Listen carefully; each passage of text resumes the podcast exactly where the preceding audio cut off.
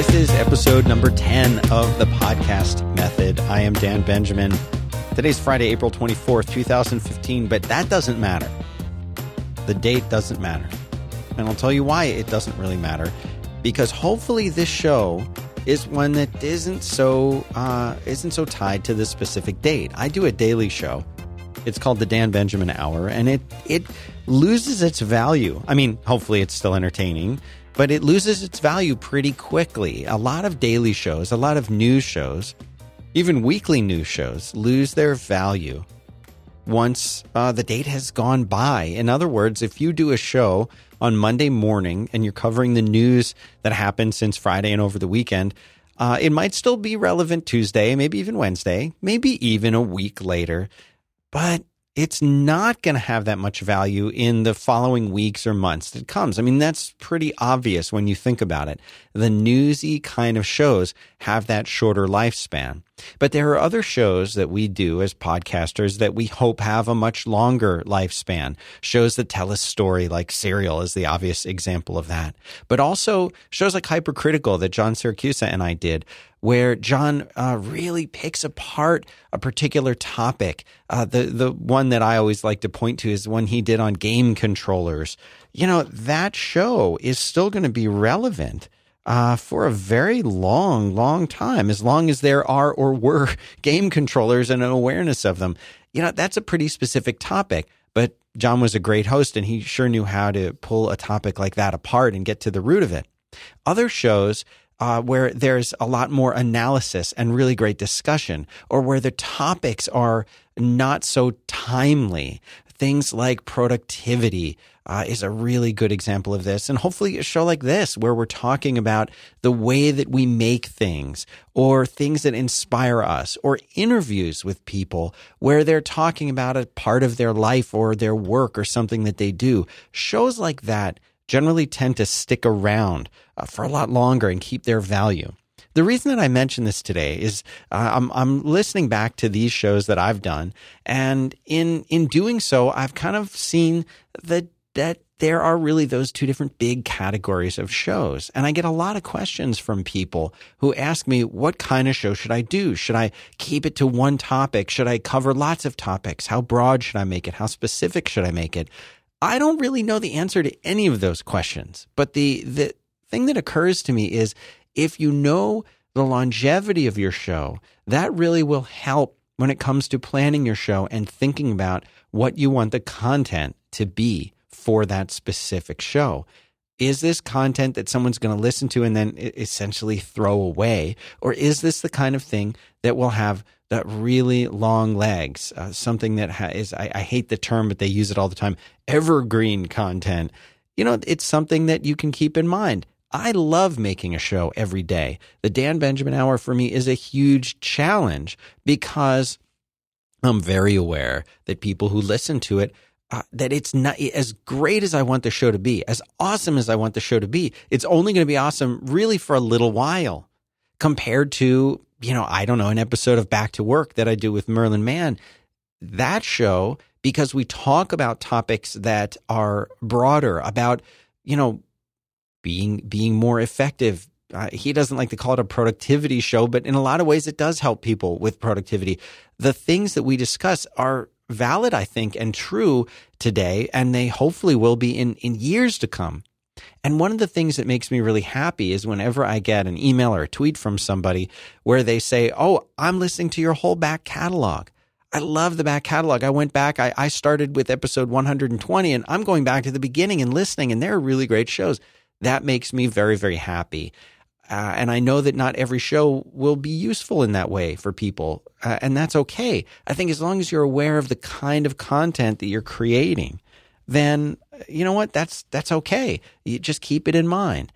There was a show that I did called The Pipeline, and I did it for uh, for many years, and I am going to be relaunching that show because I just love those one-on-one interviews.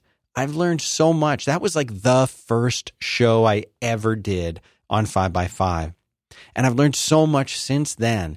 I remember doing that show and interviewing the different people. I interviewed Merlin Mann. I interviewed John Siracusa. I interviewed Andy Ihnatko. Uh, all of the the hosts that I wound up later doing like big shows with. Uh, they started with an interview on that show. It was just a lot of fun doing it. And I found that this was a great way to talk to people and to really understand them was by interviewing them. Interview shows, though, are so challenging to do. And especially for people like me who I, I really care if I'm doing a good job and I really want to know how the show is performing. I think a lot about building the audience and about bringing in an audience. And it's funny, I remember a conversation I had with my granddad when I was uh, maybe in high school man, I used to be so into the Tonight Show with Johnny Carson and Letterman. And I used to watch these shows all the time. And I remember talking to him, and he watched them too. And I said, you know, I really love shows where I, I know the guest because I can look forward to the guest being on the show and, and I know it's going to be a great interview. And he said, you know, I like those. He said, but I, I like shows even more when I don't know who, who he's going to be interviewing, when I don't know anything about the person he's going to have on as a guest. And I said, why? He said, because that's how I learned something new. And it it woke me up because in my mind, at least at that time, my uh, you know, my my 16, 17 year old self, I was just struck by that. And I said, you know, I usually like would tune out on the guests that I wasn't that interested in. And I would really tune in for my my favorite guests or my favorite movie stars or rock stars or whoever they would have on those shows, comedians. And I really picked something up. And that is you know, if you're open minded and if you're a fan of the person who's doing the interview or you like the way the, the interview style is or the format of the show, then you're really going to be uh, keyed in to, to the show and to what's going on with it. So I think that a good interviewer isn't necessarily uh, someone who is necessarily completely unbiased, at least not in, in the entertainment kind of an interview. You want the interviewer to have a personality. You want the interviewer to ask questions that come from that interviewer's perspective. That's, you know, I wouldn't go so far as to say gonzo journalism where you make yourself part of the interview in such an intense way. But for me, like any interview where the interviewer isn't uh, isn't expressing their personality and making it a fun conversational thing. I mean, that's why Marc Maron's show is so successful because you tune in for him just as much as the guest. So when people ask me about interview shows, how can I make my interview show uh, more interesting? Well, the answer is put yourself into the show the way that you would if you were talking to your friend. Interject your own personality. Don't dominate step back, ask questions that are thought provoking, but don't be afraid to be you. You know, that's why people are going to tune in again and again and again. So often when uh, we've had interview shows as a part of 5 by 5 or we've sold or tried to sell spots for interview shows and we just see their numbers being so low consistently week after week and, and not really growing. And then they get a big guest. Oh, and now that show is going to get tens of thousands of downloads, but then the people don't come back. That's the challenge with an interview show is, is building an audience regardless of who the guest is. That is done by you and, and you getting people who are you become your listeners and your fans. And they say, you know what? I, I don't really care who Dan is. My, what my grandfather said, I don't care who Dan's interviewing. I like Dan. I like what he, the people that he interviews. I tune in because I like that show, Dan interviewing somebody or you interviewing somebody. So that's kind of my answer to, to that bigger, broader question that I've been asked so many times. Uh, later on in the show today, I've got a friend of mine, Jordan Cooper, who does a few podcasts. A couple of them are on 5 by 5 He is uh, really, really good at what he does for a living, and that is he helps companies uh, market themselves and and build uh, build an audience, build a customer base. Well, people have asked me time and time again one question: how do I grow my audience?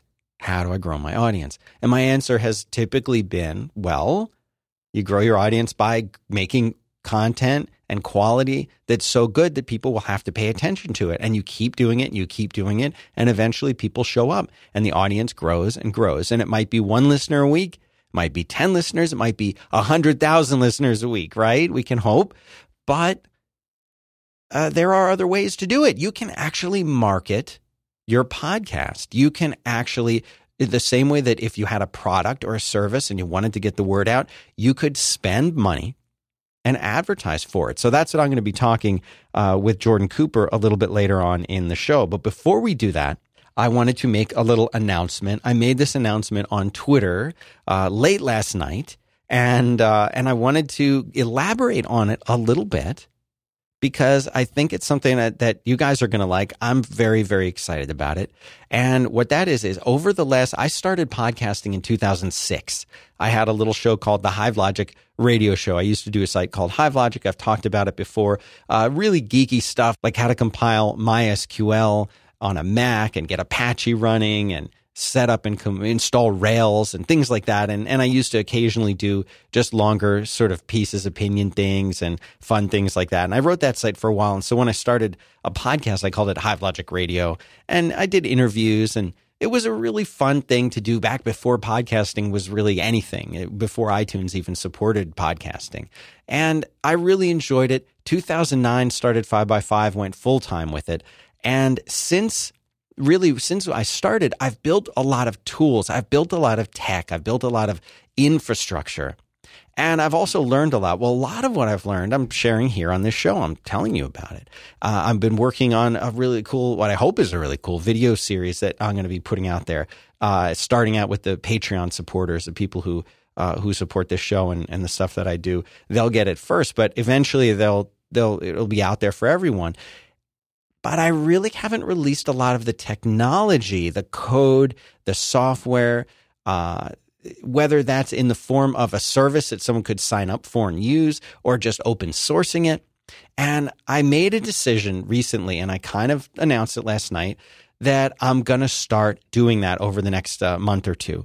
Really taking the stuff that I've built uh, that really o- we've been the only ones using and opening that up so that anybody uh, who wants to can use it in one form or another. And that's because I really want everybody who who's serious about podcasting. I want to help eliminate those obstacles that uh, that are there that get in the way. You know, one of the reasons that I like using uh, Mac OS is because it gets out of the way as much as possible. It used to do that better than it does now. Different show, different topic, but it's a tool that gets out of the way. Things that just work, you don't notice, right? But there are so many things in podcasting. Yes, there are lots of easy ways to get your podcast out there, but there are so many little tiny details or components or software platforms that that they don't exist or if they exist they're not great or they're written by people who aren't podcasters themselves i'll tell you what uh, host a, or run run a podcast network for five or six years, you will learn. Uh, you will make every mistake, or at least I have. I don't want you to make those mistakes. I want to take every single thing that I've learned and built and give it to you, and at least make it possible for you to use it.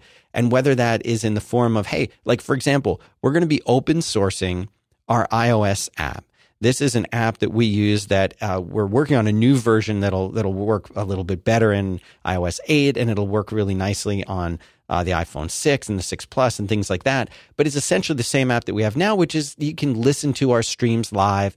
Well, that whole infrastructure and the iOS app that is something that I believe everybody should have. I mean, wouldn't it be cool if you could take your own app and release it and people could just stream your stuff with it. Like I really want to get that out there. And there's no reason to hold this close and you know keep our our uh, our cards hidden. There's no reason to do that. This is stuff everybody should have. So I'm going to be doing that, but I also want to put out tutorials on how we do the live streaming because although it's it's not hard to do, it's very tricky the whole podcast hosting platform, everything that we do there with like automatically adding the art and title and description into the uh, MP3 files and putting it out there and having multiple hosts and, and essentially having a website and a CDN and all of that. We're going to release that and probably as a, as a hosted thing. Uh, FeedLayer, the tracking system we use, we're going to open that up. I'm doing all of this because these are the hard parts, in my opinion. These are the hard parts when it comes to uh, to putting a show out there. And for people who are serious about it, I want there to be a, an answer. I want there to be a solution that they can say, yeah, there's this thing. I can use that. And right now, in a lot of ways, there really aren't. So I'm hopeful that doing this, it's going to be a lot of extra work for me to do it, but I'm really hopeful that it will pay off, not just for me, but for you guys who, uh, who, who really I think could, could use it. So if that's interesting to you, if you want me to do it, I mean, I'm doing it anyway, but I would love to hear your thoughts, your feedback. Which things are, are the problems that are the hardest to solve? Tell me on Twitter. I'm at Dan Benjamin on Twitter, and I would love to get your take on that, which I should come out with first, what you're looking for. All of that feedback is incredibly important and valuable to me. So thanks, uh, thanks to everybody who's going to do that. Uh, it means a lot, and I really want to get this uh, out there as soon as possible. So your feedback's gonna gonna help me do that too. I want to say thanks to a sponsor today. Uh, my sponsor is Lynda, L Y N D A, lynda.com, the online learning platform with over 3,000 on demand video courses that will help you strengthen all of these skills that you can use, a lot of them podcast related. Uh, I went through and looked, and they have a handful of really useful uh, videos. You get access to all 3,000 of them, by the way. And if you use uh, my code uh, and URL, you will get access that will last 10 days for free to all of these great videos. So it's lynda.com slash podcast method, lynda.com slash podcast method. And here's some you could start out with audio recording techniques, audio mastering techniques, foundations of audio EQ and filters, music production secrets. Now, don't be fooled. There's a lot you can learn there that, that applies to podcasting. Logic Pro 10 Essential Training, Pro Tools 11 Essential Training, podcasting with GarageBand 3. They're all in there, and you're going to get access to all of them for free for 10 days. Think about what you could learn in 10 days. Lynda.com slash podcast method. Thanks to them for making the show possible. So, one of the uh, one of the questions that has been asked here how do you manage a rundown or show notes for each episode? Any examples you could share? This was asked by uh, Lions and Beta. Now, I touched on this topic in the past and this specific question in the past, but I uh, I have been privy to new new information. New things have come to light, as we say. And what I mean by that is, I have been a guest on a number of other shows recently, uh, and I've gotten to see how they you do their show notes as well and how they do their pre-show stuff as well. And it's very similar to how we do it.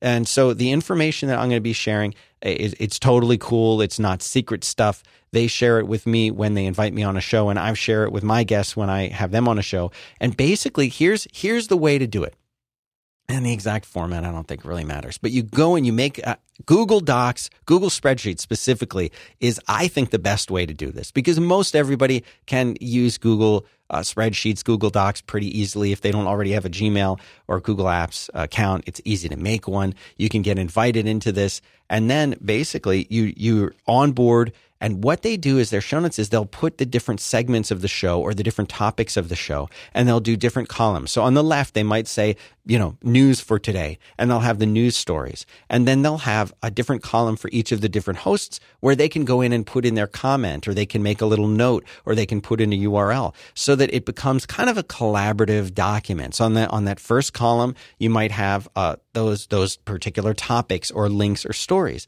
so that the people who are going to be guests on the show aren't coming in cold like, what are we going to talk about? I don't know. No, they do know. They see the 10 links of the day or they see the news stories of the day. They even can see the sponsors. So if they have something to add, if they, you know, if I had a guest on this show and they had something to say about Lynda, well, they could jump right in because they know Lynda's going to be the sponsor. Or they could say, oh, you know what? I just watched on Lynda. I saw this cool video about Excel. I didn't know you could do whatever. They can add to it. It's about including the hosts of the show so that they know what to expect. So they're not taken uh, by surprise for it. So really, something as simple as that, like a a a, a show with uh, one column on the left showing the different topics or the different links, and then another column for each of the hosts where they can go in and put in their questions or their thoughts, little things like that, so that they're not taken by surprise. That's the main thing. Now, a lot of the time when I do interviews, and like I said, I'm, I'm bringing back the pipeline because that was a show that I just so enjoyed. I do not, I do not give them a list of questions ahead of time. I do not share that. And most guests, especially guests that are used to kind of being interviewed on shows like big names, they will ask for that ahead of time. And I say, I don't do that because I generally don't. This is weird for me and I don't recommend this. But I generally don't have a list of prepared questions because I want it to feel like a conversation. I will do research on the person that I'm going to be interviewing. Absolutely. I will make notes about that. And if there are certain things that I, that are topics, I will make notes of those topics. So I might come into it with an outline, but generally I don't share the outline because those are my personal notes that I'm using as a background to do a good interview. I don't like asking specific questions. I like it to come naturally out of the conversation. I don't like knowing where the conversation is going to go. That keeps me on my toes. That's another reason why I love to stream shows live. It keeps me on my toes. It keeps me focused. It keeps me paying attention. And it adds that element, uh, a little bit of mystery. I mean, look, some of the best comedians in the world came out of improv where they, they, they might know, okay, you run a store, this other person's your customer, go. Like that's so fun. And people who do that well, they're going to kill it they are going to kill it as opposed to people I think who have rehearsed and rehearsed and rehearsed. Both can be good. But for me, it's that spontaneity that, that I find really interesting. That takes a lot of practice, I think. But there's only one way to do it, and that is do it. Show up and do it. A friend of mine is going to be doing a new show, and he keeps doing these rehearsals of the shows. I'm like, stop doing these rehearsals. He's like, well, we're recording them. We might release them later. I don't know. We think I'm like, listen, you're not. You're not going to record. You're not going to use these things later. Just go and start doing the show and put it out there. Well, we want it to be perfect. We want it to be just. Don't worry about it being perfect. Just get out there and start doing it. Start doing it because that's what's the most important thing. Look, I'm doing a show. I think I mentioned this here before. I'm doing a show with my son. He's seven years old. And ahead of time, we'll come up with a few topics that that uh, we want to cover on the show, and I'll read them back. I'll say, "Okay, man, you told me you wanted to talk about this. What do you want to talk about?" And he'll just start talking about it. Now, that's easy for a seven year old. They love to talk, but there is an aspect of that being a kid that I think you can you can uh, connect with and that makes your show so much more natural. Anytime I'm on a show that feels regimented and segmented, and first we do this and then we do, I don't know. I don't enjoy that. I just don't. I love the natural flow of a conversation. So that's my two cents. Okay, here's a question by Selgart on Twitter. Selgart, how do you deal with ads on a new podcast? Do you just not have any in the beginning and then start them up down the road, or do you offer them for next to nothing in the beginning and then increase rates as things go along and you start building an audience? I had a great conversation just yesterday uh, for minimum downloads for a sponsor. I was talking to one of the biggest sponsors in out there, and I said, "What is the minimum number of downloads that you look for to sponsor a podcast today, 2015?" They said fifty thousand. They do not want to even talk to a, a podcast that has less than 50,000 downloads. That is a huge, huge number of downloads. If you're trying, and when they say downloads, they mean, and I've said this before, they mean unique downloads, individual downloads. Okay. Uh, so you have to take into consideration things like range requests and, and all of that stuff. But if you're using something like Libsyn or Podtrac, or if you're using FeedLayer already, which is my thing, then you know those are accurate, true numbers that represent individual downloads. There's we can't tell the difference if you download the show on Overcast on your phone and also in iTunes on your computer. We can't we can't tell that that's not the same human being doing that download. Those are two separate downloads, but that's okay. We still count those. But I'm talking about individual downloads to a to a machine, to a phone, whatever. 50,000. They want 50,000. They don't want to talk to you. So if you're sitting there thinking, "Man, my show gets 1,200 downloads. I was pretty happy about it until I heard that number. That's the truth. And more and more, the big sponsors, the ones who spend real money to sponsor podcasts, that's what they're looking for. So, what do you do? Well, that's where a that is the value of a podcast network these days because uh, it, it used, you know, obviously there's infrastructure. You get that. You get people helping sell things. And, and this is how they're helping. They might be able to say, well, I've got a combination of five shows each of which gets 10,000 downloads. Hey, that's 50,000. Would you buy this package of five shows at 50,000 downloads? That sponsor might say, yeah, okay, we'll do that. They're all in the same space. Well, let's, let's do it and let's see how that works. They're more willing to do that if your show is part of a network. So that's a compelling reason, I think, to, to be part of a podcast network. But there is, uh, you know, more and more like the bigger shows, the shows that are in that range, 40, 50, 60,000 downloads. It once you get to that point, there are a whole lot of reasons why you could say to yourself, you know what, this show, maybe it's graduating out of a network. Maybe it doesn't need to be in a network anymore. I think the value of networks is strongest for those small shows that are up and coming that have to learn the ropes. And again, I've said this before, I'll say it again. I see at least my podcast network as being more like an incubator, being more like a uh, a record label in that you have an artist, the artist starts out, they go with the record label, they get their album out there, it does well, they do another album, it does well, then they say, "You know what? I'm going to go and do my own record label or I'm going to go and partner with this other person that I met in the industry and I'm going to be on their label. That kind of stuff happens all the time in the record label. It happens all the time with podcast networks. People want to make this such a dramatic thing. Why did this show leave that network? Oh, something terrible must have happened. Well, uh, why did this show get canceled? And why did they go over here? And what happened? But a lot of the time, people just want to try something new. They just want to experiment. They've been one place, they want to try it some other place. I think it's, you know, it's a natural thing for people to want to change. Why is it so weird? Look, I, there, I'm a huge fan of OMG Chad. He's he's so much fun. I just had him on the Dan Benjamin Hour earlier, and uh, and he's just he's so much fun to talk to. He does really cool stuff with Minecraft, and he was on the GizWiz, uh, this show that was on Twit for a long time. Twit just canceled the show. Why did Twit cancel the show? Is are, are the people at Twit evil? No, they didn't perform for whatever expectations they had for it it didn't perform. Or maybe they're changing the focus. They don't want to cover that kind of topic anymore. Okay. Like there's probably no drama there. People want to make drama where there just isn't drama. Yeah, sometimes there can be drama, believe me, but a lot of the time there really isn't. A lot of the time people just want to try something different or they want to change or the network that they were on has a different focus than it used to have or a different vibe than it used to have. That's not a bad thing. Everything changes. How many different jobs have you had in the last five years. Maybe you've had one job, maybe two, maybe five, maybe more. Why would you be expected to stay in one place? How many places have you lived in the last five years? You know, a show can join a network and be there for a few years and say, cool, that was fun. I want to try something new. Nothing wrong with that. Or I want to go independent. Nothing wrong with that. I will tell you, it is tougher than it has ever been to get sponsors. A lot of people say, Dan, don't talk about sponsors. So I won't talk about it too much. But it, it is tougher than ever to get a sponsor these days. They're looking for big shows, they're looking for shows with a big return for them.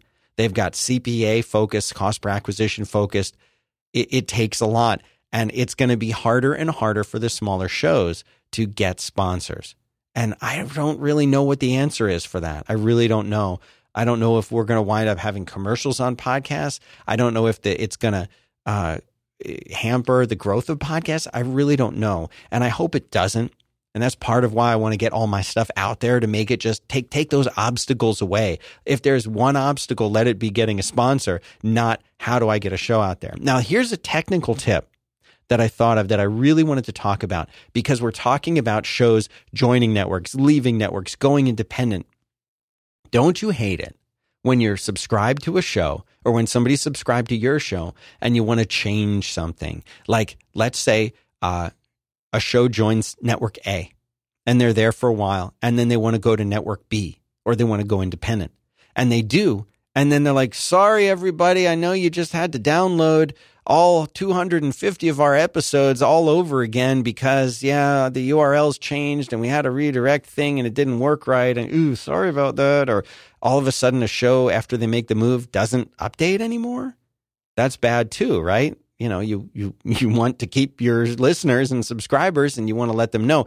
So here's some tips on how to make that kind of transition whether it's uh, to a network or away from a network or to independent.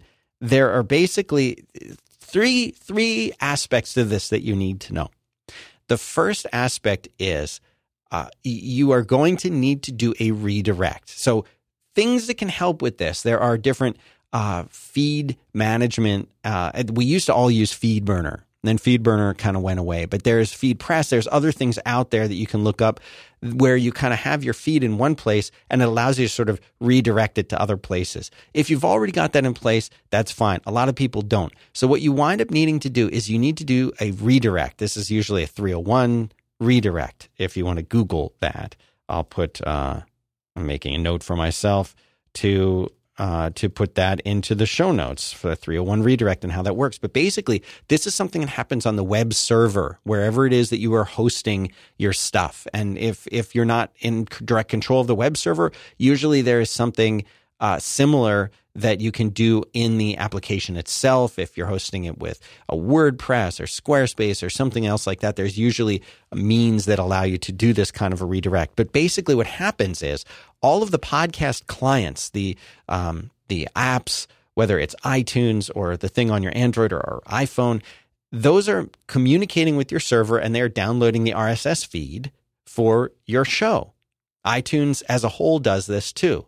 They're all connecting and saying, Are there any new shows? What you're doing is you're putting this statement in there that says, Don't look here anymore. I want to redirect you over to this new place. That's where you're going to go and get the RSS feed from now on. Don't look here, look there. Boom, redirect, get out. That's what it does. And it sends them away, and then they start going to this new place. There's also a way to do this within your iTunes, uh, it, within the feed itself. There is a, a, a, statement that you can make in the RSS, which is XML, to uh, tell iTunes there is a new location. But do a 301 redirect. It's better. There are people who say, "Oh, well, that doesn't work consistently for me." Uh, certain podcast clients don't listen. They today they pretty much all listen to that 301 redirect, and that's a way to transition it. I actually did this a bunch of times recently with the Dan Benjamin Hour the, that show is not a huge show. And so I've, and, and it's also my own show. So it was only going to hurt me if I made a mistake. But I actually redirected it and moved things around, and downloads were not affected in any way. Uh, didn't lose any subscribers. Ha- did not have a single person say what happened to the show or I couldn't download this. Why? Because of the second uh, trick I'm going to tell you, and that is something called GUIDs. Uh, I think that everybody who is a podcaster uh, needs to know what a GUID is. And it's unfortunate that uh, we need to know what a GUID is. And these are the kinds of things I want to make that you, you know, when I was a kid growing up and I was like 15 years old and I was in like shop class, like you had to know how to change the oil on your car. You didn't have to, but it sure helped to know. Like here's where the oil filter is. Here's how to you know put the air filter in. Here's the kind of oil you use. Here's the oil pan. Crawl under the car. Like that was the kind of stuff that a lot of us, especially guys back in the in the 80s, we we learned how to do that kind of thing. And nowadays, I would not even try to change the oil in my car, my car from Japan. I wouldn't even know how to do it and I don't want to know how to do it. I just drive it to the service center. It's there. It's done. An hour later, I'm gone. That's the kind of problems that we need solved. But until they're all solved, you have to know what a GUID is. So let me tell you what a GUID is, and I'll tell you why you need to know. GUID is an acronym for Globally Unique ID or Identifier. There's also, you might have heard the term UUID, Universally Unique Identifier. Typically, this is a 128 bit integer number used to identify a resource. It doesn't have to be that. But how does this apply to podcasting? It sounds like a programming thing. Well, it is a programming thing, but here's how it applies to your RSS feed. Every single one of your shows, if you ever look at a podcasting RSS feed, you are going to see a tag that says GUID. And next to it, you may also see is permalink equals false. What does all that mean? Well, every episode that you make of your show and every episode of every show has to have a unique identifier. Your GUID is usually going to be a URL.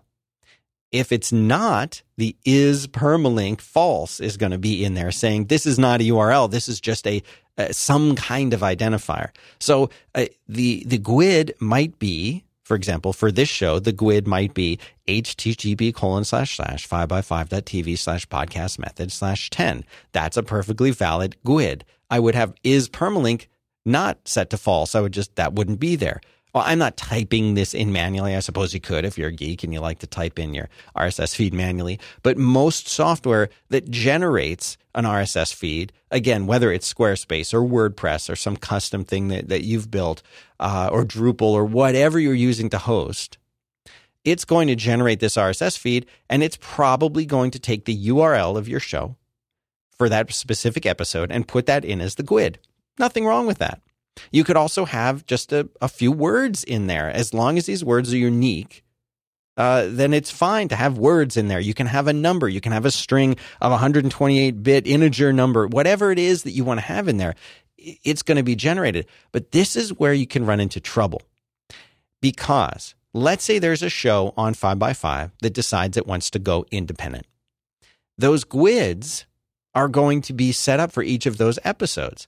So what do you do? You say, well, we're leaving five by five. Sayonara, dude and you go and you set up, okay, we've got our own brand new website over here. We've got our software over here. And you know what? We've taken the show and now the name of the show is the domain. And we're going to start putting all the, you know, we're taking the, sh- the show information out of 5by5 CMS and we're putting it over here into, into our own CMS.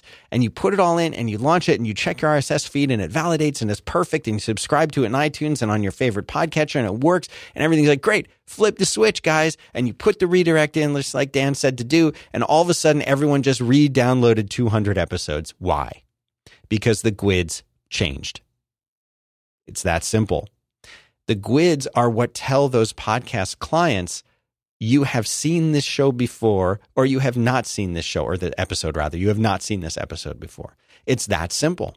If the GUIDs change, it's a new episode. So even though to you, it's episode 10 of Podcast Method, to you, to the clients that are downloading this, it might be episode 10. They don't care.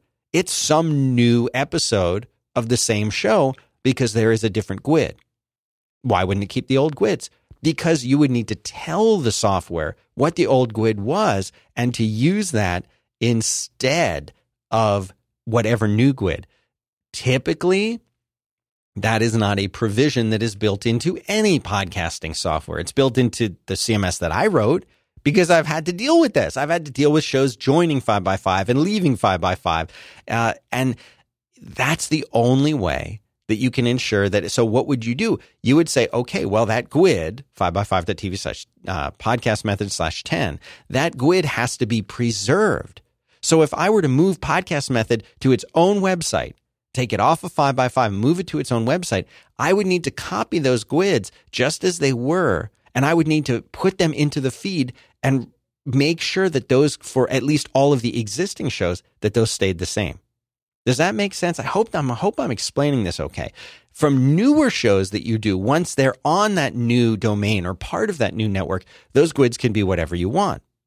But as long as you're preserving those old GUIDs and you can see what they are in the existing RSS feed, you just look at the RSS feed or you look at, at whatever the GUID is, if the CMS or, or software lets you see that, you just preserve them. So when you're making that transition, you have to preserve them. Otherwise, you're going to run into trouble. How do I know this? I've done it wrong so many times. I've seen other people doing it wrong. I've talked to the folks at iTunes about it. I've talked to the people who make pretty much all of the podcast clients. And I spent, you know, 15 years doing software development. That's how I know it. Trust me on this. Keep the GUIDs. Keep them. Then you will never have this problem. Like I said, I've experimented with this with a couple of smaller shows on 5by5. Never had a single problem because I kept the GUIDs you can too. Very important to do it. Uh, and and hopefully some of the systems that that help make this transition possible will will pick up on this. Uh, but that is a a big a big secret and something that you just need to do. The third piece is the iTunes piece. And this is also a bit tricky because you can't really do this on your own. You need the help of iTunes. So if you so let's say you have you have a show and the show is independent and you're going to be joining a network. A lot of the networks are are kind of connected to iTunes and they have some kind of iTunes management tool. It's a secret tool that iTunes will give you once you're you are doing a certain number of shows or once you're you're a big deal enough in the number of shows that you do. They will give you this management tool that's kind of like their own admin tool for people with lots of shows. It lets you add shows, remove shows, update shows and feeds and things like that. And it also has really cool stats but most people won't get to use that.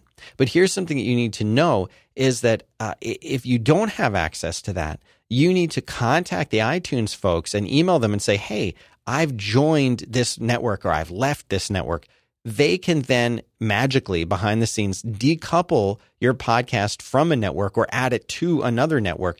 They will do this step, and they're the only ones that can do it. Otherwise, your podcast might show up in the wrong place. It, it's all kind of very confusing, uh, but but don't worry, there is, there is a solution, but it involves asking the nice people at, at iTunes uh, for help. So that's that third piece of making that kind of transition. I feel that this is a complicated enough topic that it could be like a write up. So if you if you feel like I didn't explain it well, or you zoned out, uh, or this is too geeky for you, let me know and I will do a little write up about it. Uh, I'm happy to do that if enough people think it's it's worth it. Michelle Tam, uh, Nom Nom Paleo, she's awesome by the way, says, "What's the best day or time to post a podcast?"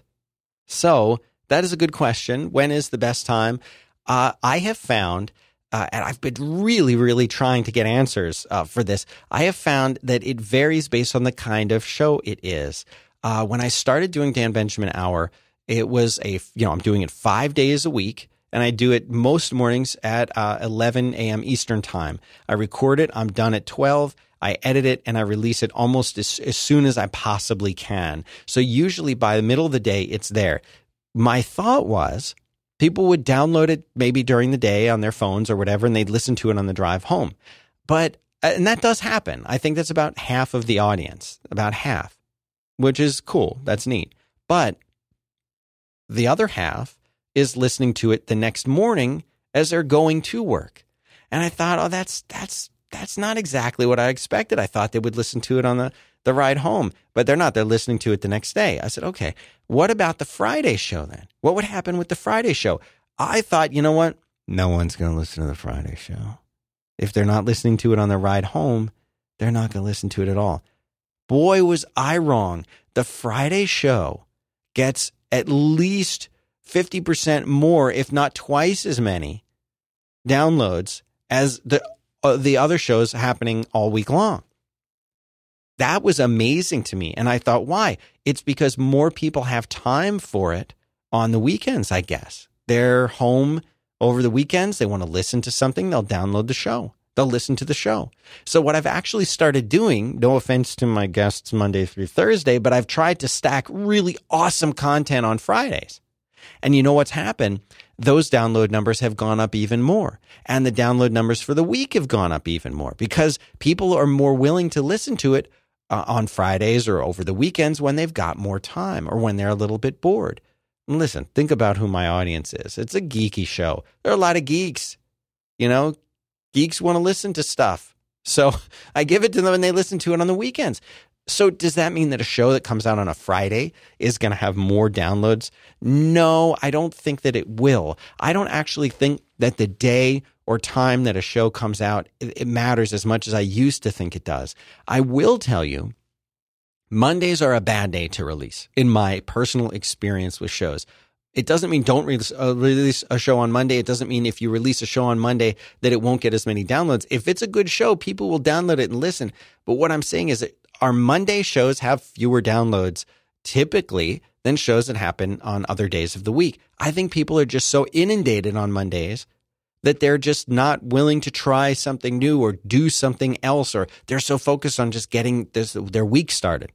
So I would, I'm not saying avoid Mondays, but consider that if you are deciding what day to come out with uh, with a show. Monday might not be the best day. Here's a question asked by KTFIN on Twitter. If you happen to be in the same location as a guest, is it better to try and set up an interview in person as opposed to doing it over Skype? Yes, yes, yes, yes, yes. always avoid doing anything remotely whenever possible. Skype is the go to solution for pretty much everybody. It's not great. There's much worse out there, but it's the best thing we've got. But when you are not in person with somebody, you lose that dynamic that you have of having a, a, a very natural conversation. I feel like you always have a better conversation when you're in in person with somebody. You just do. It's just more natural. I love in-person conversations, but Skype is the answer when you're not there in the same location. If you are though, take advantage of it because you can read people's facial expressions. And yes, you can do video Skype with people and you can see it that way, but in person, it's just instantaneous. Also, you can eliminate a lot of the problems that they might have with their own setup by providing them with a really good setup. Go out and get, you know, get a product that has two microphone ports on it plug in two microphones, sit far away from the other persons, but so you can still see them, wave across the table and talk and just sit down and talk to the other person. You will find that it is a much more natural uh, flow of a conversation. It just makes for a really great interview. It makes for a really great setup. And, uh, and I, I think it's absolutely worth the expense of getting a two microphone setup uh, for a hundred percent worth it. The last question uh, I'll take today before I get to, to Jordan and talking about uh, promoting and growing your audience is how many shows, and, and this was asked by F6X, how many shows should we record before posting them? Should we build in some evergreen episodes? Back to what I was talking to about my friend. You know, there is the philosophy of just getting it out there. I love that philosophy. But there is also the concept of building a, a season, doing a podcast by season we're going to do, for example, 10 episodes or 12 or five, whatever it is. But we have this arc and we're going to build and we're going to release them. And then we're going to take a, month off and we're going to do it again. That's for experienced people generally. That's for people who uh, come from maybe a radio background, for example, an NPR type background, or who come from a writing background as opposed to people who are in the broadcast journalism field where content is delivered every day. Think about your favorite radio hosts, right? Whoever they are, whether they're someone in talking in sports or just shock jock stuff or politics, they show up every day and they talk every day and it's their job. So should you hold back episodes? Should you build that season? I think it's going to be based on what kind of show that you're wanting to do. For example, you're doing a show where you're going to be talking about your favorite movies, do you need to come out with one of those every single week? Do you need to record one every single week? Or could you record 10 episodes and release them week after week for 10 weeks? Yeah, you can totally do that.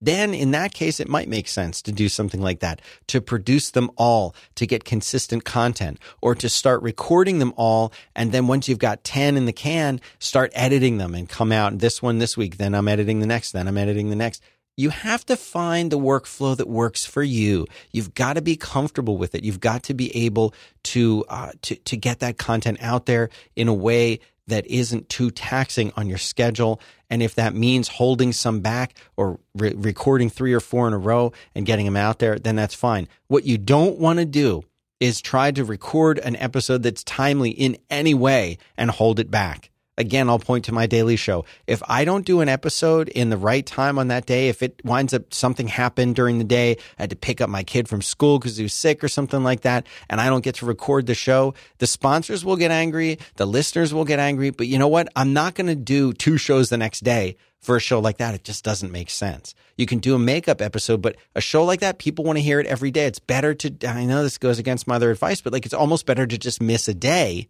and not do it if that happens as opposed to you know holding it back and releasing it it won't be timely anymore. But if you're not doing a timely show if you're not doing a news show you're doing a, a, a creative content show i'll call it then absolutely yes it's okay to hold some back release uh, release in a season type format. Now before we get to jordan i would like to thank my second sponsor.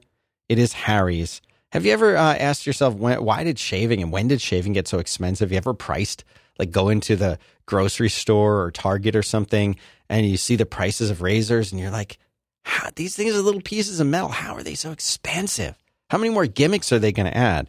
Well, Harry's was started by two guys who are passionate about creating a better shaving experience for all men you know what? Women like these razors too. I've had a lot of women contact me and say, Dan, don't say that they're just for men. I'm a woman. I love these razors. Women do love these razors. They're the highest quality blades. And they actually, Harry's went and bought a blade factory in Germany that was making these blades for like a century. They cut out the middleman and you get this awesome shave at a fraction of the price of the drugstore brands. Their starter kit's just 15 bucks. This includes this really nice razor, like old fashioned awesome razor, three blades, and you get either the shave cream or the foaming gel. And you're going to get five bucks off your first purchase if you use the code podcast method, all one word, podcast method. So go to Harry's, H A R R Y S, Harry's.com coupon code podcast method and save five bucks off that starter set and start shaving smarter today. Really great product. Really cool folks. Go check them out. Harry's.com. Now we're going to get started with Jordan Cooper. Jordan again has a number of shows on 5by5 and he has been doing shows on his own for a while. The shows that you can check out are at 5by5.tv slash TDB. That is his tech douchebag show. And uh, we are also a distributor for his other show, The Morning Dump, which is at 5by5.tv slash dump AM. You can check those two shows out. They're great. Hey, Jordan, welcome to the show. Hey. One of the things that you and I have talked about offline, which is the big question this week, is how do you like promote your show? How do you bring it to a bigger audience? How do you get it noticed? And you have uh, you have found an answer to this. When people ask me, I give them this uh, kind of uh, answer of, uh, just keep doing great work, and eventually people will notice it. And that's true to a certain extent, right? But you you have some other ways of doing this, of actually actively promoting the show. And it sounds like you've tried a lot of things, and some have worked, and some haven't. So maybe you can tell us about that. Well, uh, I mean, I, I always come from the the school of thought of the two pronged way of promoting, and this is this comes after obviously good content, right? Like there's, the, I mean, that's a, you. I have a crappy show. How do I get more people to listen? all, all, all, you're doing is exposing it to people that go, "Wow, this is a really bad show." Yeah, it doesn't really do you much. Uh, but the the two the, the two top ways is the same ways that any other business promotes themselves by either being part of the community combined with actual paid advertising. And I know I, I, I I, I, may have that. That may be a dirty word to, well, to a lot of uh, the audience. Of oh, I have to pay for advertising. Well, can't I just th- can't I just tweet every day? This is the thing, though, is for a lot of people who don't have a hundred thousand Twitter followers or millions of likes on Facebook, you know, just tweeting about the show isn't really enough. But how are you? How are you? So wait, you're telling people who are not yet making any money from their podcast because they don't have enough listeners to do ads or something to spend money.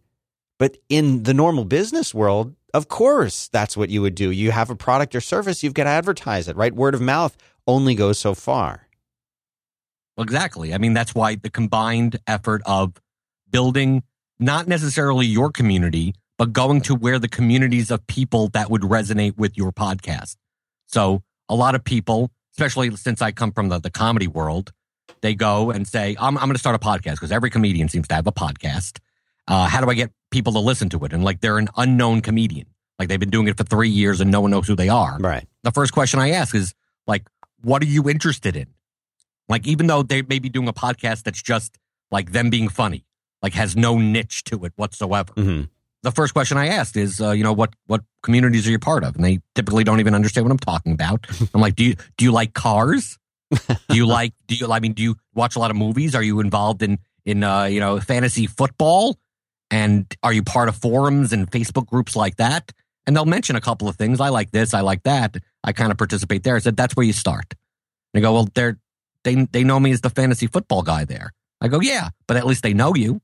So you could say, I have a podcast. Right. I'm, I'm funny. Let them know you for something else. Most people in on, on Twitter, uh, you know, they, they, they've never seen me perform comedy. They know right. me as the, the guy that makes snarky tech jokes, but it's like I've done comedy for 17 years, not having anything to do with tech, but I'm a tech geek at heart. So if I'm going to do a comedy podcast like I do with the morning dump, it's like I'm going to go into the community. I'm going to embed myself and be part of the community first and then go, Hey guys, that now you now know, like, and trust me over the past two, two and a half years. I have this new podcast. and there you go. You get a couple of hundred uh, subscribers immediately, right there to at least start with. Because once you get a, a certain amount of uh, certain amount of listeners, then they could tell their people. Like you know, if you start with six listeners and they tell a friend, and a month later you have twelve listeners, then you have twenty four. Like by the time you get to a year, you're still only at like hundred listeners. Right. When you start with three hundred, it's easy. It's much easier to go from three hundred to two thousand than it is to go from one to three hundred. That is a great point. It's that starting, that initial hump of getting over that hump and getting that exposure. You might be doing really, really great work, recording the best stuff that you've ever done and and stuff that's you know super high quality and you spend time editing it and you prepare for it and you do it. And you're like well great. I got 150 listeners. And you say to listeners please rate the show on itunes. You know please tell your friends. Please retweet or tweet about it. And even if you know each one of them brings another one or two or three people along your serious fans your hardcore fans will bring a few people. You know you've got to you've got to do more. So the next step is actually spending money and doing real advertising. A friend of mine has a business and he's uh, he's doing like screencasts and we were talking about it and he said you know like I'm not seeing the kind of growth that I was hoping to see. and I said, well, my first question was, what kind of advertising have you done? He's like, well, I haven't I haven't done any advertising, just you know, just the site. And I think there was a while there where just having a website or just tweeting about something was enough. But now with as many podcasts as there are, it's not enough right? It's not enough to just tweet about it like you're saying. It's not enough to just be a member of a community in many cases. You've you've actually got to go and like shell out money. But this is hard because people are scoffing at spending 75 bucks to get a decent microphone. Why would they spend 75 100 hundreds of dollars to promote their show when so far they've they've got their preamp, they've got their microphone, they got some headphones, they've taken the time away from their you know there's I was going to say wife, but there's plenty of uh, of uh, women doing podcasts taking time away from their husband, right? There are tons of situations where now they're already taking the time away from their life, doing something that might be just pure fun. Now you're saying you got to spend money too. That seems like a crazy. How are they going to justify that? Well, then to stop asking the question. Like that's that's typically that's that that's the correct answer of if you're if your uh if your question is how do I make my podcast better, Dan, you you give tips on how to make it better, mm-hmm. such as microphone technique, you know, like the technical stuff. And that's the type of thing that you have to spend money on. If you're if you're recording through an iPhone earbud microphone setup and you're like, why does my why does my sound suck?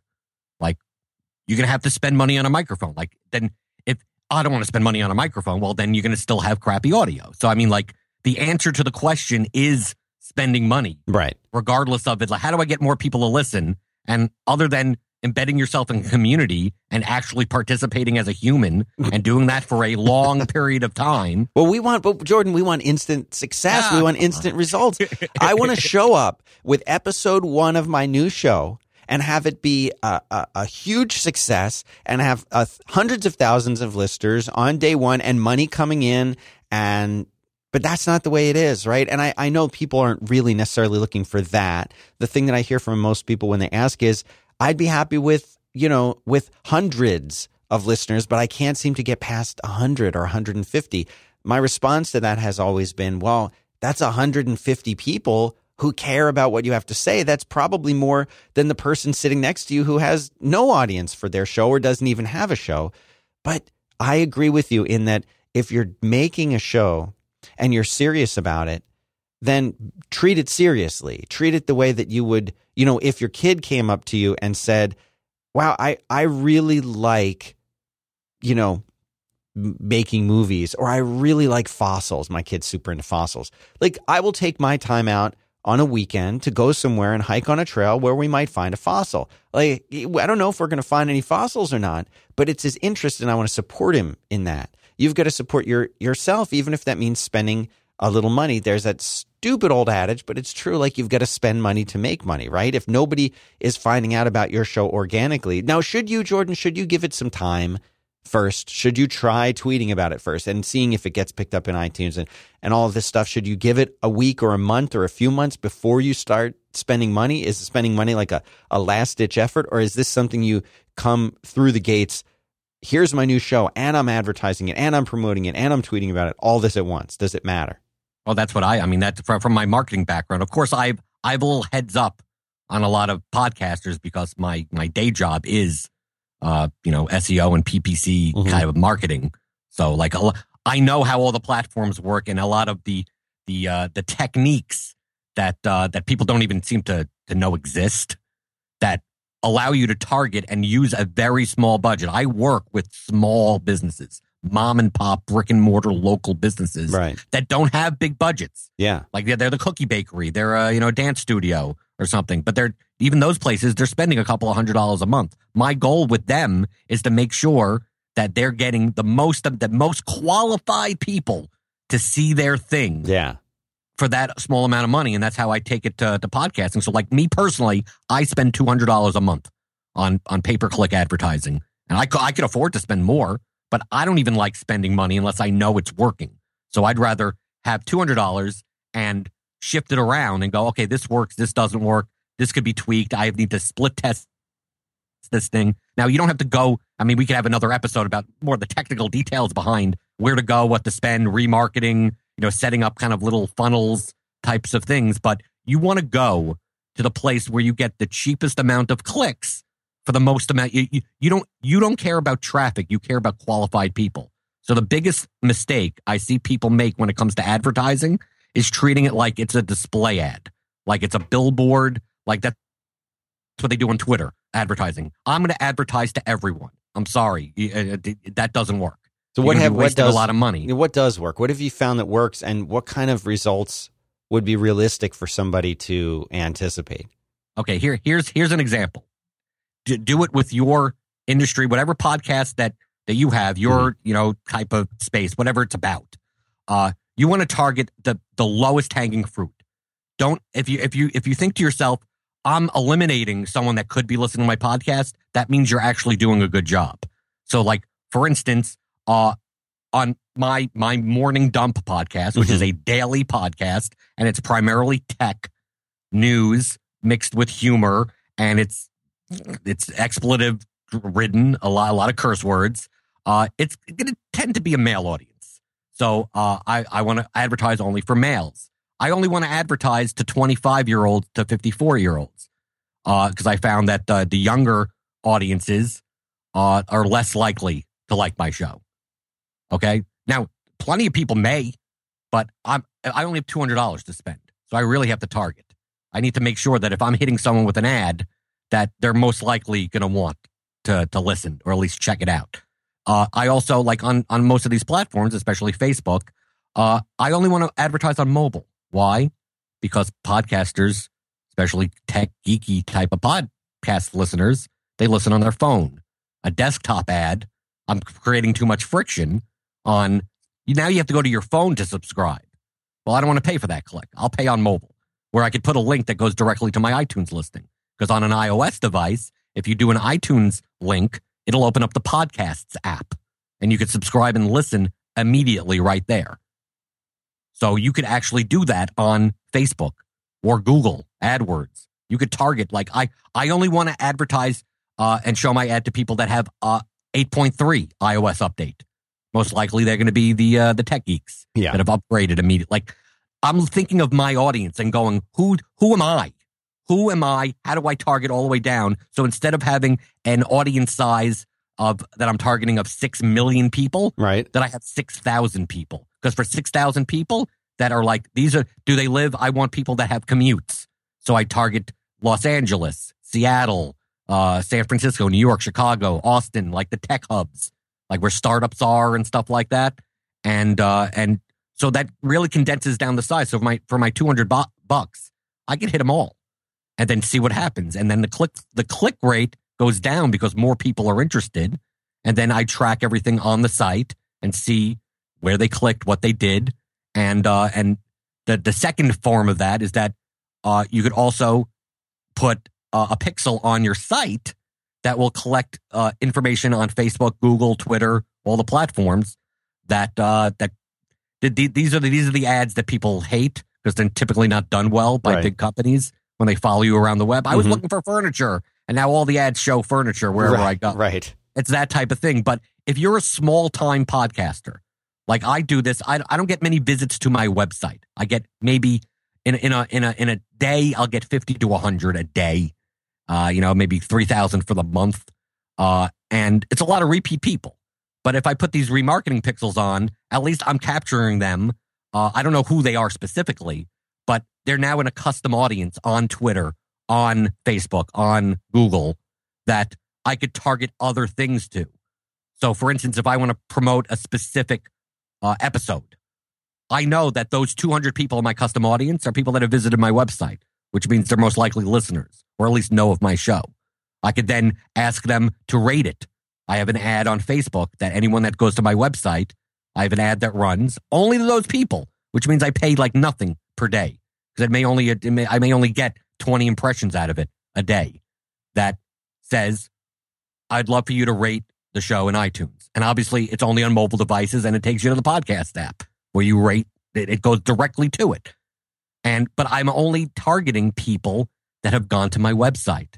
I'm not going to tell someone that has never heard of me, doesn't know me from a hole in the wall, to rate my podcast. Them clicking on it, I'm just wasting money. So these are the types of things to think uh, if you're a podcaster in a different type of audience. You know, you're a movie podcaster, a sports podcaster, you do something about, you know, TV show or something. Like if you're a TV show podcaster, that's easy. I mean, you, if you do a podcast, I do a podcast about uh, Arrow. Like, well, you, that's real easy on Facebook. You want, you could target down to people that just like Arrow. I mean, they're, they're your audience, but then also target down to people that are more likely to listen to a podcast on a device as a subscriber. Because getting someone to go to your website and just clicking the play button, it's nice, right? You get them to listen. And if they like it, they may subscribe. But if they're the type of person that's like, I don't know how to subscribe to a podcast, that may not be the best way to spend your small budget on paid advertising. Organically, that's one thing. But you, there may be more people out there that listen to podcasts regularly. Right. That you don't mind spending the money. If you're going to spend money on traffic, you want to make sure that you're getting all you can out of it. Organic stuff, you know, stuff you write articles on sites or whatever, you're tweeting, and it's just, you know, the sweat equity time. You don't mind that. But if you're to pay, if you're to pay for someone to come in, you need like a cost per acquisition. And if that cost per acquisition is too high for a podcast listener, then you then you're just doing it wrong.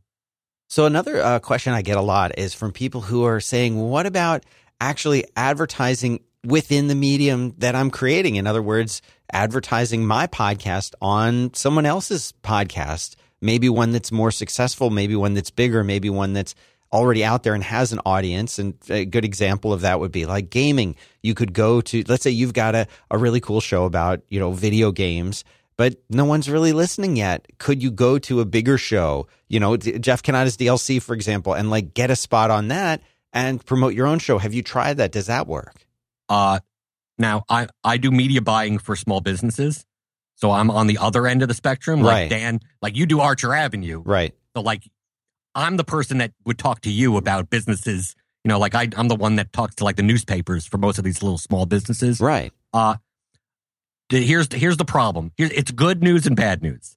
I haven't tried it yet, only because, like, like I said, I go with ROI, not with uh, not with whether or not it it probably works. It probably I want to do that. The cost is just too high for a podcast. If you were a business that sells a product, I'd, I'd ma- make more sense because if you're still talking, let's say you get a deal and you still you get let's say you get fifteen dollars CPM Yeah. let's just say you, you get a deal really cheap on a show that's 30,000 an episode you're still talking about paying $450 for one ad and with these t- with podcast ads podcast ads are very similar to any type of stream based advertising that it's much better done in bulk which means that uh, it's much better done as a campaign than it's done one time. Yeah. and you you would know that as someone that takes sponsors on with Archer Avenue Mhm. that it's much more effective that if even though some listeners what may say to you I've heard I you- I've heard Audible. I know Audible. I know Squarespace. That's what they're going for so when you think of I need to get a website you've heard Squarespace so so so often that you go there. So if you advertise on one instead of advertising on one big let's say you have let's say you have $2000 to spend. I'm going to advertise on some podcasts. Uh, it would be much better to advertise uh, and get eight spots on smaller podcasts that are in that niche that a lot of multiple people may be listening to than one spot on the bigger show. I completely, I completely agree with you, and that's something that that uh, I've I've experienced firsthand so much. We'll have a sponsor come on board, and I'm not even talking about necessarily just the the big shows. They'll come on and they'll say, "Well, we want to get one spot in January," and I'll say, well, "Okay, well, one spot." It's probably not going to work. Like one spot's probably not going to work, and then inevitably they'll get the one spot it won't perform the way that they want it to perform and then they won't do anymore. And i'm always trying to explain that like what you're saying it is that repetition. Eh, you don't want too much repetition but you want a little bit so that they begin to remember that. You mentioned squarespace. A mailchimp is another one. You know each and every one of these shows that uh, that that they're sponsoring, then it kind of becomes part of the canon. You know, I listen to a lot of sports shows, and a lot of these sports shows have Papa John's as the sponsor. Well, I don't eat Papa John's. I don't order pizza because I'm like not doing the gluten thing. Fine, but I have that association. And if I was, I would probably order from Papa John's simply because I know that they're supporting this show that I like, even if I don't have a coupon or anything. And also because I'm hearing Papa John's, Papa John's, Papa John's instead of Domino's, Domino's, Domino's or whatever. It, that that kind of repetition is important. And I think, But go ahead. but but it's not on one podcast. Like the, the, the key is so let's say you're you're a gaming podcast, like you mentioned uh, as the example, and you listen to other podcasts. I mean, you're a podcaster, so you should you know the, what are the popular gaming podcasts that uh, similar people to your podcast would be listening to. Uh, it, and it happens. In, it happens in the tech space all the time. I listen to a ton of tech podcasts, and if one of them said, "Hey, you should check this company out or this sponsor out or something like that," I would hear it once. But when it gets linked to on a bunch of blogs, like all the in all at once, like in one week, like the first time you hear something, even it happens. This is just this is consumer psychology. Like we're talking about behavioral economics, that type of stuff here. That if your friend, if someone you know comes up to you and says, "You got to see this movie," you go, "Okay, I'll check it out." But if then a second person comes to you and says, "Have you seen that movie?" Then you start going, "Maybe I should go see that movie."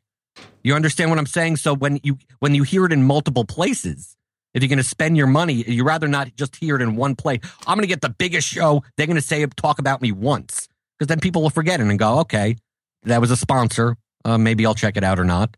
But if you start seeing, you know, eight podcasts in your niche or a blog, I mean, it doesn't have to be a podcast. It could be, you know, the blogs that have sponsorships. You may get a better rate. You, you big, you know, you combine it all together. You get kind of like a package deal.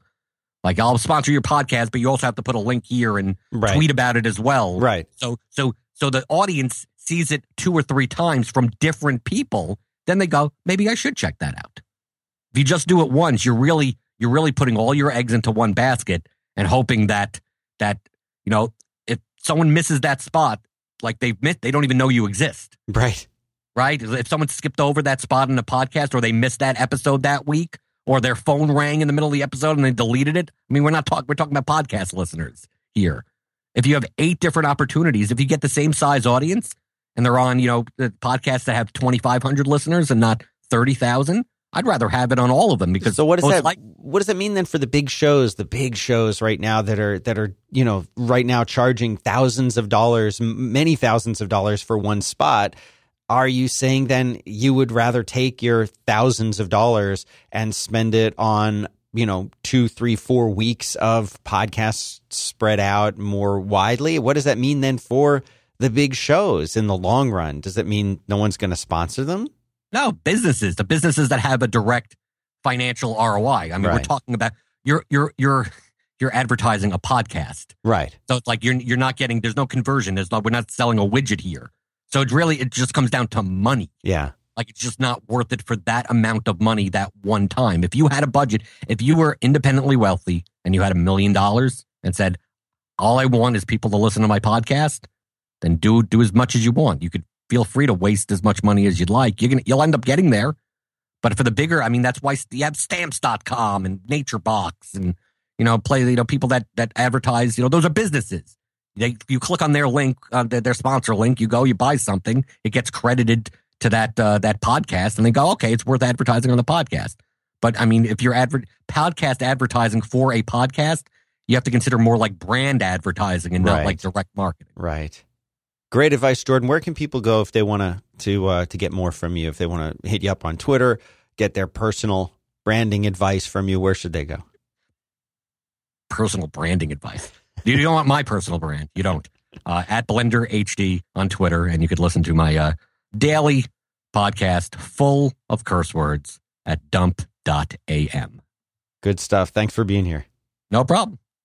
And that's about all we have time for this week. I really appreciate all of your feedback and your ratings on iTunes and everything else. Please do rate the show on iTunes. It's the best way uh, to help me grow uh, this show's audience. So uh, go to iTunes, rate the show, leave a review if you have time. I really appreciate it. If you want to support the show, you listen to the sponsors, but you said, eh, not for me. Cool. That's all right you can uh, you can contribute give us a buck give us two bucks go to patreon p-a-t-r-e-o-n patreon.com slash 5by5 donate a couple bucks. I sure do appreciate it and i really appreciate you listening. Thanks and we'll be back next week with episode 11